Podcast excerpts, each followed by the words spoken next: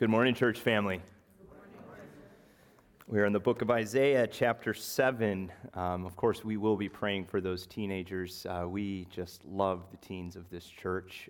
We just value you guys. And, as I think about our church and pray for our church, I want this church to be the church where our kids want to be and where our grandkids want to be. And even as a teenager, where your friends feel engaged, not just like with fun and that kind of stuff, but truly engaged, people who know them, love them, care about them. That's often on my heart for our young people. Also on my heart right now is this theme of renovation. You know, the heart for me of renovation is new potential. The question you would ask of new potential is, what could be? I think that's a great question to ask. I love living in this space. I like thinking about possibilities, new horizons, all of that kind of stuff. And I'll tell you, Katie was nodding her head in the first service because I kill her on a daily basis talking about the future. She sometimes is like, can we just talk about like right now? I don't want to think about the future. But that's the space where I love to live, because when I look at the future, obviously, I see things like progress and growth. Now, that's why I think it's fun that we're in a fun conversation in our strategic exploration process with Aspen. We've had a team of 8 members from the church who have been working really hard with the Aspen team. We've been asking some really hard questions about our space. We've had focus groups from the church. We've had focus group from the community come in and advise us on some things they're seeing with regard to the campus.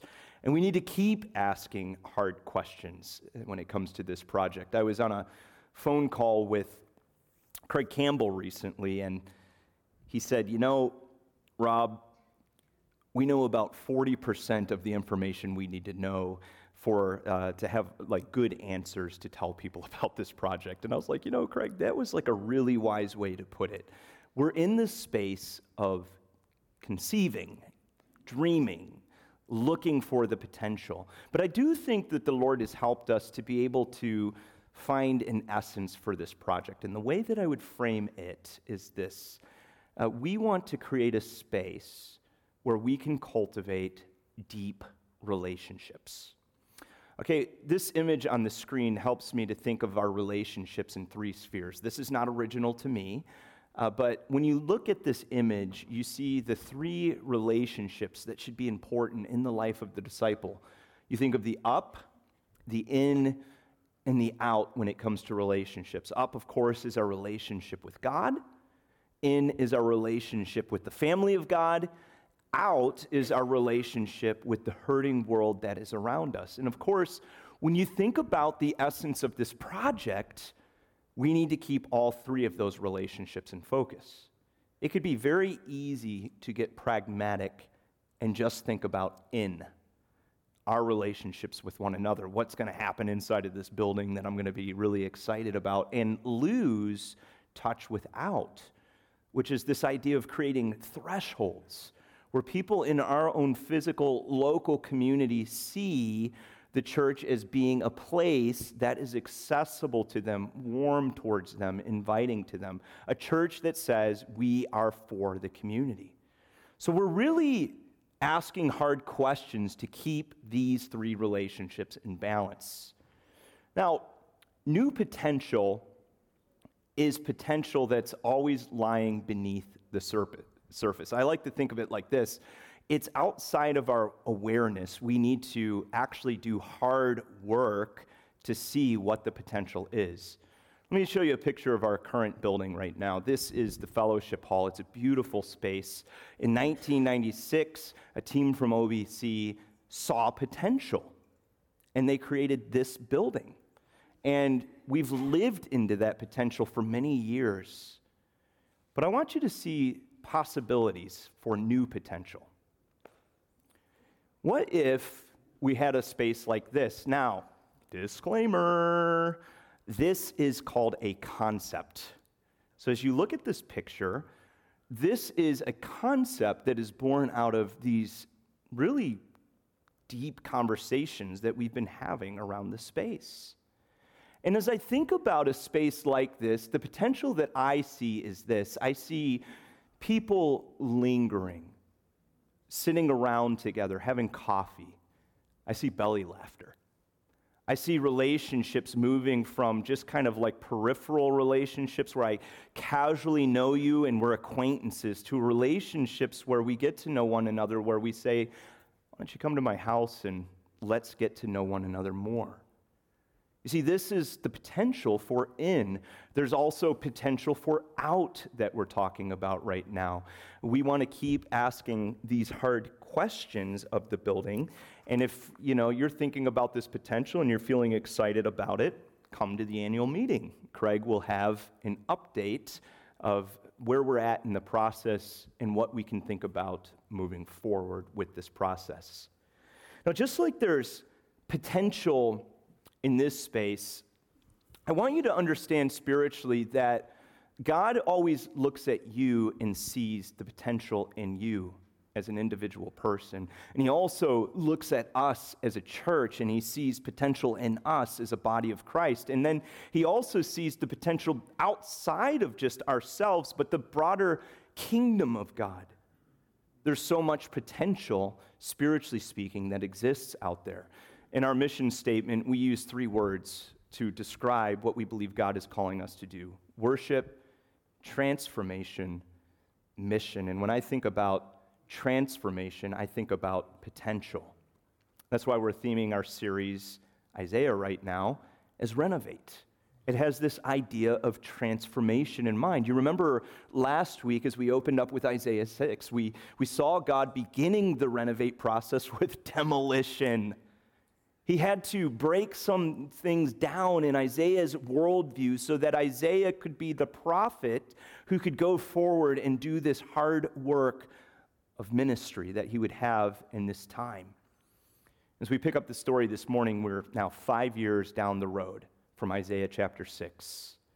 We're in Isaiah chapter 7, and God is sending the prophet in to deal with a very wicked king, King Ahaz, and he has a very important message for this king, a message that is timeless and valuable for the people of God today. We're looking at a lot of text this morning, chapter 7, verse 1, all the way through chapter 8, verse 8. We're not going to cover every verse in detail, but I want to give you a high-level look at how this passage flows. It begins with a decision. Will Ahaz choose to trust God? And let me just say this, that decision is ever before any one of us. And then it moves into a second part, judgment. Ahaz chooses to reject God, so God judges Ahaz and Judah for their lack of faith. Now, this is not a hellfire and brimstone message. This message from God to the people of Judah, or any one of us, is a relational appeal. See, God wishes to save his people. If we trust God, he saves. If we deny God, if we lack faith, well, then he disciplines. But no, God's heart is always for salvation and not for discipline. Think of yourself as a parent if you have children. What is your heart for your kids? You want to bless them. You want the best for them.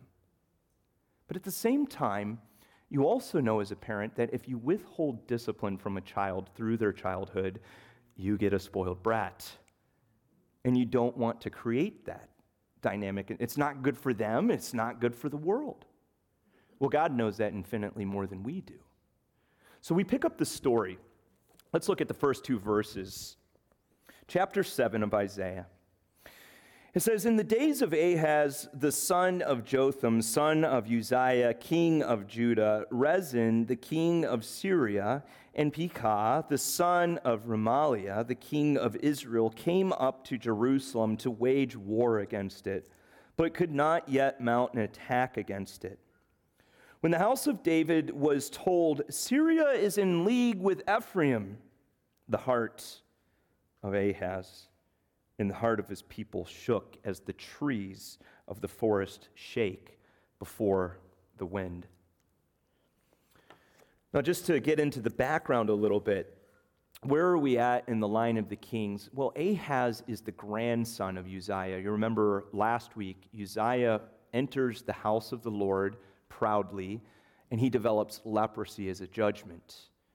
And from that moment forward, his son Jotham stepped in as co-regent of Judah. He's leading the country for 10 years, then Uzziah dies, and then another 6 years as king. Scriptures tell us that Jotham was a righteous king. He did what was right in the eyes of the Lord. His son Ahaz, on the other hand, is the apple who fell far from the tree.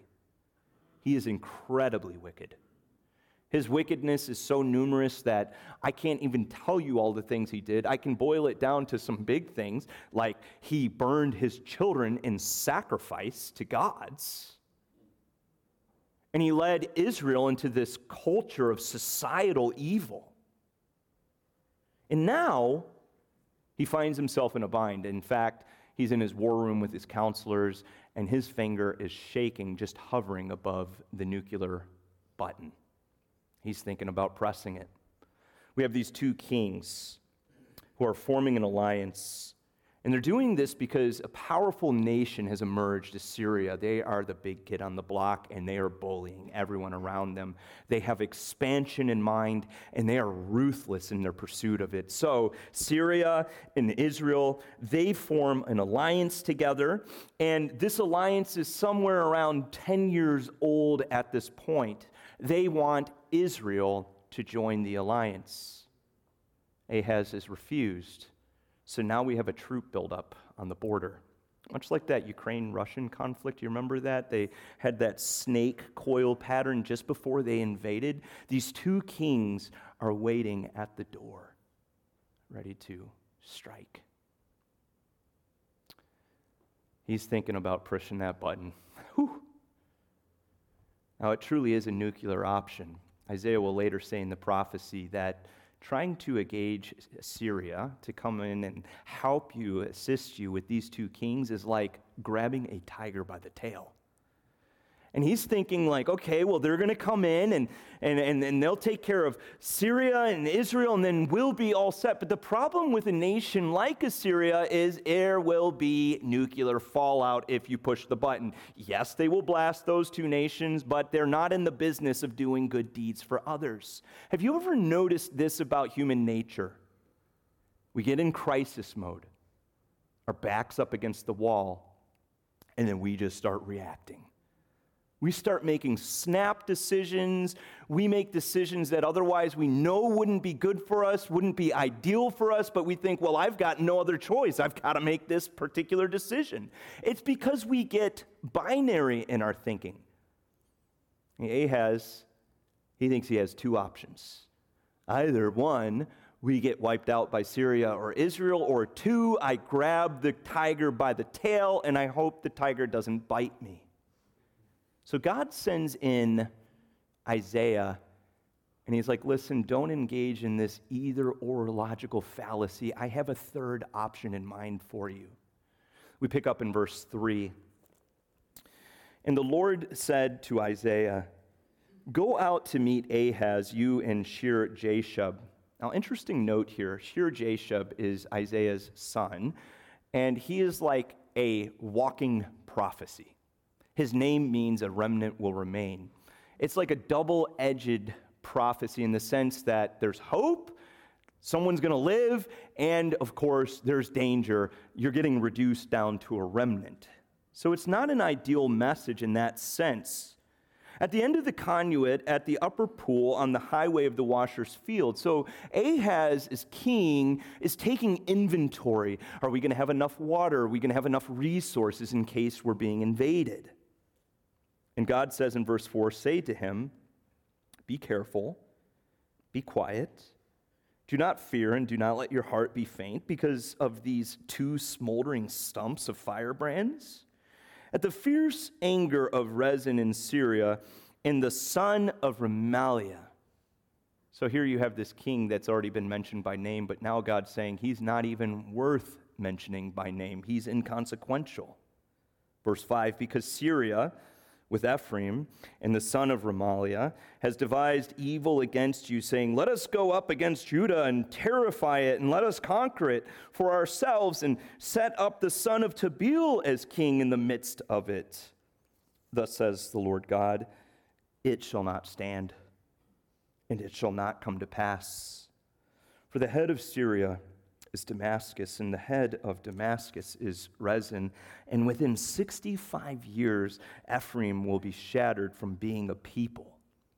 And the head of Ephraim is Samaria, and the head of Samaria is the son of Remaliah. Listen to this. If you are not firm in faith, you will not be firm at all. And why should God care? Why come alongside and assist a king who has literally for his entire rule been spitting in your faith, saying, I don't need you, I'm going to worship other gods? Well, this whole dynamic really isn't about Ahaz.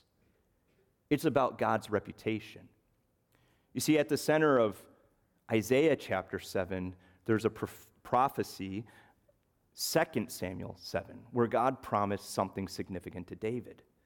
You might recall this prophecy. He said that your house and your kingdom shall be made sure forever before me. Your throne shall be established forever.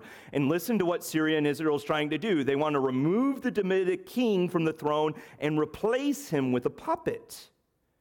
Now, why does God make these wild commitments? And why does he make promises in 2 Samuel 7 to David, knowing that at some point he's going to actually have to help out a guy like King Ahaz? I don't fully understand the answer to that question. I mean, I could ask an even bigger question. Why does he save any of us? Well, the answer I've come to is he's God. And he chooses to do what pleases him. He even chooses to do things we wouldn't do for the sake of bringing about his good plans. The core of his appeal to Ahaz is verse 9.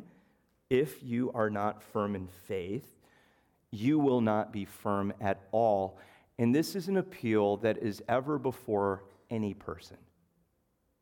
You see, God is essentially always saying, if you're going to follow me, you are going to have to trust me with your life, and I'm not interested in a half-hearted faith. I'm not interested in a virtue-signaling faith. I'm interested in the kind of faith that believes in me in the midst of crisis. Now, why is it crisis that matters? Well, crisis is the space where you really prove you believe what you believe. It's easy to say, I believe in God, when it is all puppy dogs and sunshine and rainbows. But what happens when the storm clouds are forming over your life? Do you really still cling to the Lord in that moment? Hebrews, the author there, says, without faith, it is impossible to please him. For whoever would draw near to God must believe that he exists and that he rewards those who seek him. Faith is the linchpin of the renovation process. You want to see God move in your life? Do you want to see God transform you from the inside out? Well, you have to learn to trust him. If we were to change the metaphor and put it in different categories, let's think of a building. Faith is the foundation upon which the entire edifice stands. You crack the foundation, the entire building collapses. Or if we change it into economic categories, faith is the currency that spends within the economy. Or if we think of it in terms of anatomical categories, it is the life-giving oxygenated blood that flows through the body and feeds the body and sustains the body. In the life, the spiritual life, the renovated life, you can go nowhere without faith, which also means then that there is a serious roadblock to the renovation process, and that is a lack of faith.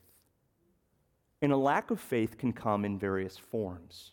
We see one form of it in Ahaz in this story. Pick up with me in verse 10. The text says, Again, the Lord spoke to Ahaz, "Ask a sign of the Lord your God. Let it be deep as Sheol or high as heaven." But Ahaz said, "I will not ask, and I will not put the Lord to the test." And he said, "Hear then, O house of David, is it too little for you to weary men that you weary my God also?" Now, can you imagine what God has just presented Ahaz with? Ask anything. Be extravagant. Ask for the moon. That's Eugene Peterson's paraphrase there. I think it really captures the essence of this. Can you imagine God saying, "Ask for anything so that I might validate my presence in your life"? I'm trying to think about what I would ask for in that moment, and today I'm thinking about T-Rexes with laser beams on their head as an entire army. I don't know what I would ask for tomorrow, but I'm telling you, that's a big request that God's making here. Now, we look at the story and read it, and we think, boy, you know, Rob's asking for T-Rexes. Ahaz sounds a little more spiritually minded than him. He's saying he doesn't want to put God to the test. After all, we know there's a story about Jesus where Satan has him up on the pinnacle of the temple, and he says, "Throw yourself down so that the angels might capture you, and that's going to prove to everyone in Jerusalem that you're the Messiah." And Jesus says, "You shall not put the Lord your God to the test." Well, listen, church. Ahaz is no Jesus.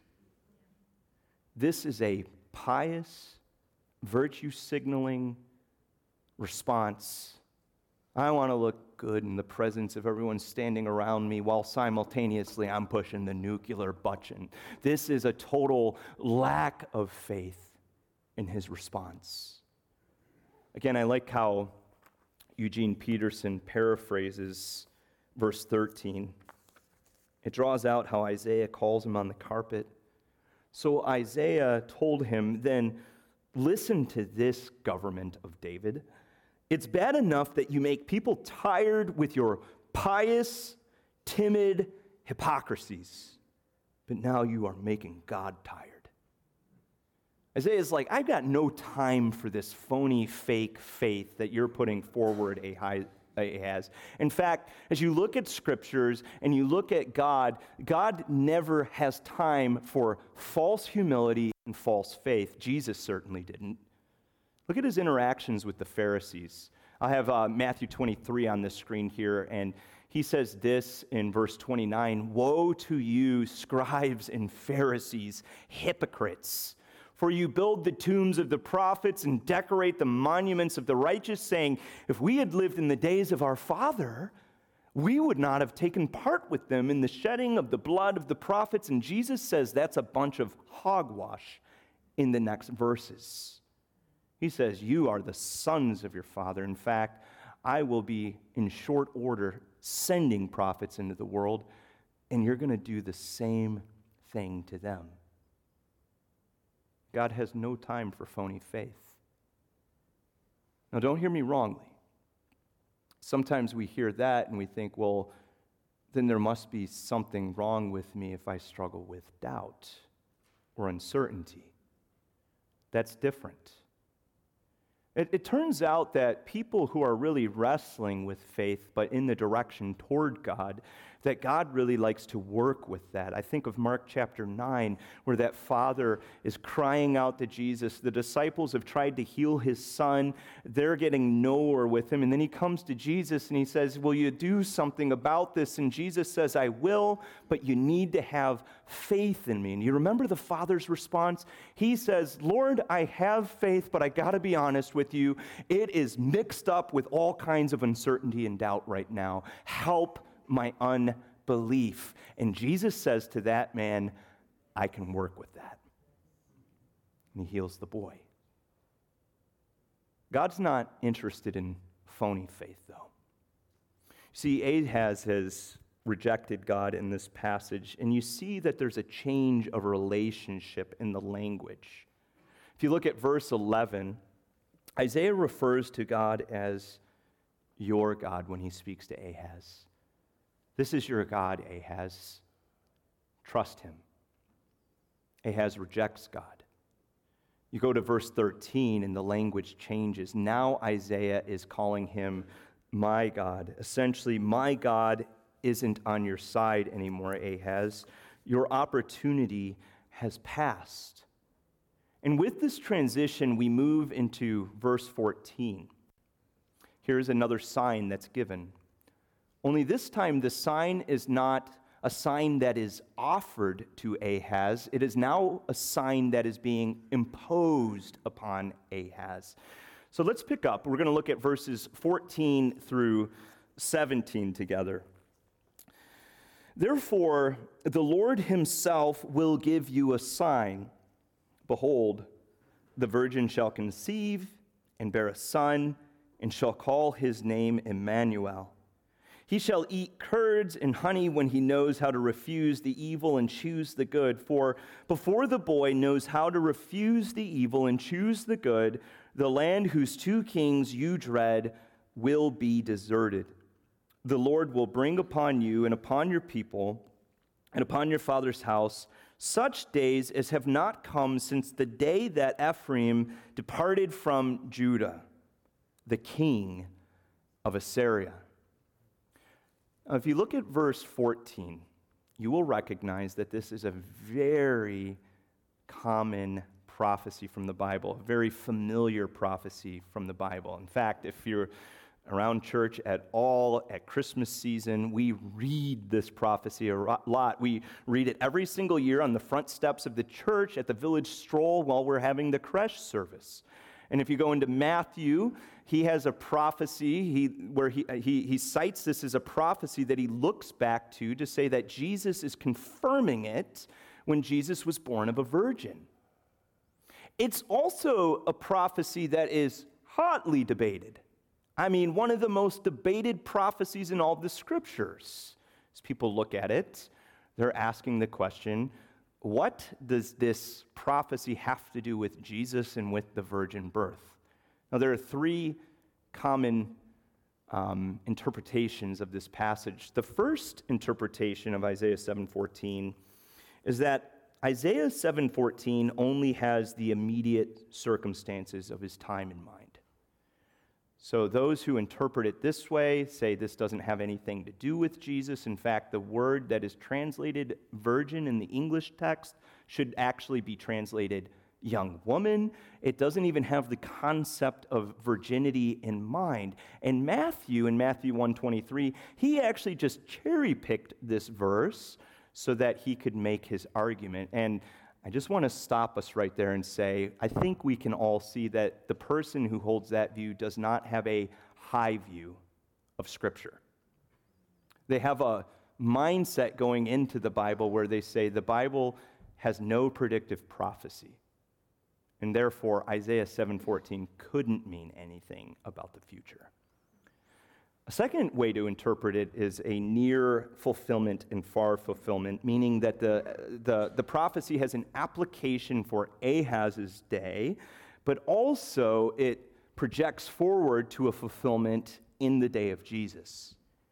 And those who hold this view, they would say either that Emmanuel, the child talked about in verse 14, is Ahaz's son, King Hezekiah, or he was an unknown boy who was born of an unknown virgin living in this time period, or that he is Isaiah's son in Isaiah chapter 8, Maher-Shahal-Hash-Baz.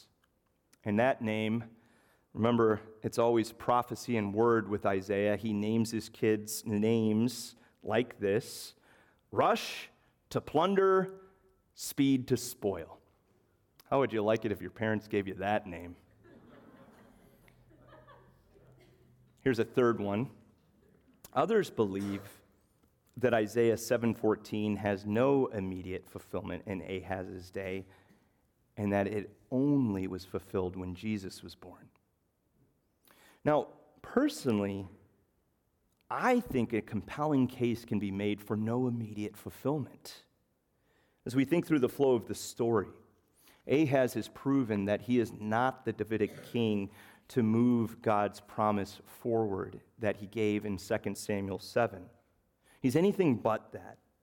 So I actually look at the sign that's given in Isaiah 7:14 as a detour sign. Okay, Ahaz has set up this great roadblock, and now God's like, okay, I've got to work around this.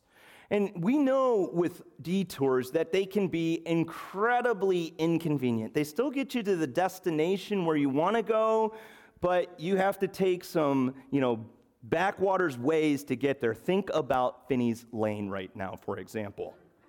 I mean, for crying out loud, every time I leave my house, I've got this Finney's Lane map in my brain, and I think I'm getting there right on time, and I am always 5 to 10 minutes late. I've come to really appreciate Finney's Lane over the last couple of months. It is so direct. If you want to get to Ionall Road, you just hop on that bad boy, and you are there quickly. Now, think of it like this. The physical rule of a Davidic king from the throne of Jerusalem would be like the Finney's Lane for God's messianic promise. It is the most direct route to fulfill God's promise. But when the king on the throne rejects God's leadership, God cannot work with that. So if I was to paraphrase verses 14 through 17, I would say it like this: you have rejected me. Now I will work around you. I will bring the Messiah, Emmanuel, despite your lack of faith, only he's not coming via the physical rule of a king on the throne of Jerusalem. Instead, you're going to get what you asked for, the king of Assyria. So the remainder of the chapter, chapter 7 and beginning with chapter 8, is then a long prophecy of judgment. So this means that the main road is all tore up right now, the Davidic king ruling from a throne in Jerusalem. It's like Finney's Lane. And you see that as the story of Scripture moves forward from here. First, you have the occupying force of Assyria come in, and they greatly disrupt Judah. Now, they don't remove the Davidic king. Babylon comes in and does that, and they bring the people into exile. And then from there, the foreign occupation just continues to switch hands. You have Persia, and then Greece, and then in Jesus' own day, you have Rome, who is occupying Judah and Jerusalem. In fact, is there a Davidic king on the throne of Jerusalem today?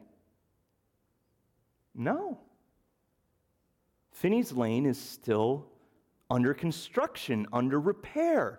We are looking forward to a day, though, where the Scriptures say that he will physically rule from Jerusalem. And I tell you, when the Bible talks about that, that will be a good day. Isaiah 7:15 is also worth making mention of as we think about this prophecy in terms of Jesus. Look at what it says there. It says that the boy will eat curds and honey. Now, according to Isaiah 7:22, if you will allow Scripture to interpret Scripture, that's not a good dynamic. I know in our kind of vegan world and our healthy living world, we like the thought of yogurt and cottage cheese and all that kind of stuff. But according to this time period, or in this time period, that's a subsistence diet. That's the kind of diet that you go on when you don't have crops available to you because the land's been devastated. So now you've got to get really creative with different ways of using milk. Davis, a commentator, notes, curds and honey are not the food of paradise. People who eat yogurt and cottage cheese are not having the time of their lives. And yes, hearty amen. I realized that on my last diet. Now, as we know, Jesus was born into poverty. How do we know that? If you look at Luke's gospel, when Mary and Joseph are going to present the sacrifice of dedication of Jesus, what do they present in sacrifice? 2 turtle doves or pigeons. If you look at Leviticus chapter 12, that was permissible only for those who could not afford to purchase a lamb. I mean, think about God's detours. It's incredible. Wouldn't it be better for Jesus to be a Davidic king ruling from the throne of Jerusalem instead of being a king born in a manger?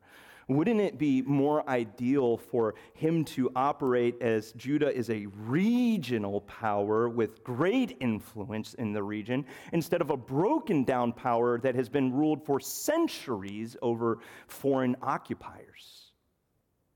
But God's ways are not our ways. Paul says in 1 Corinthians, doesn't he?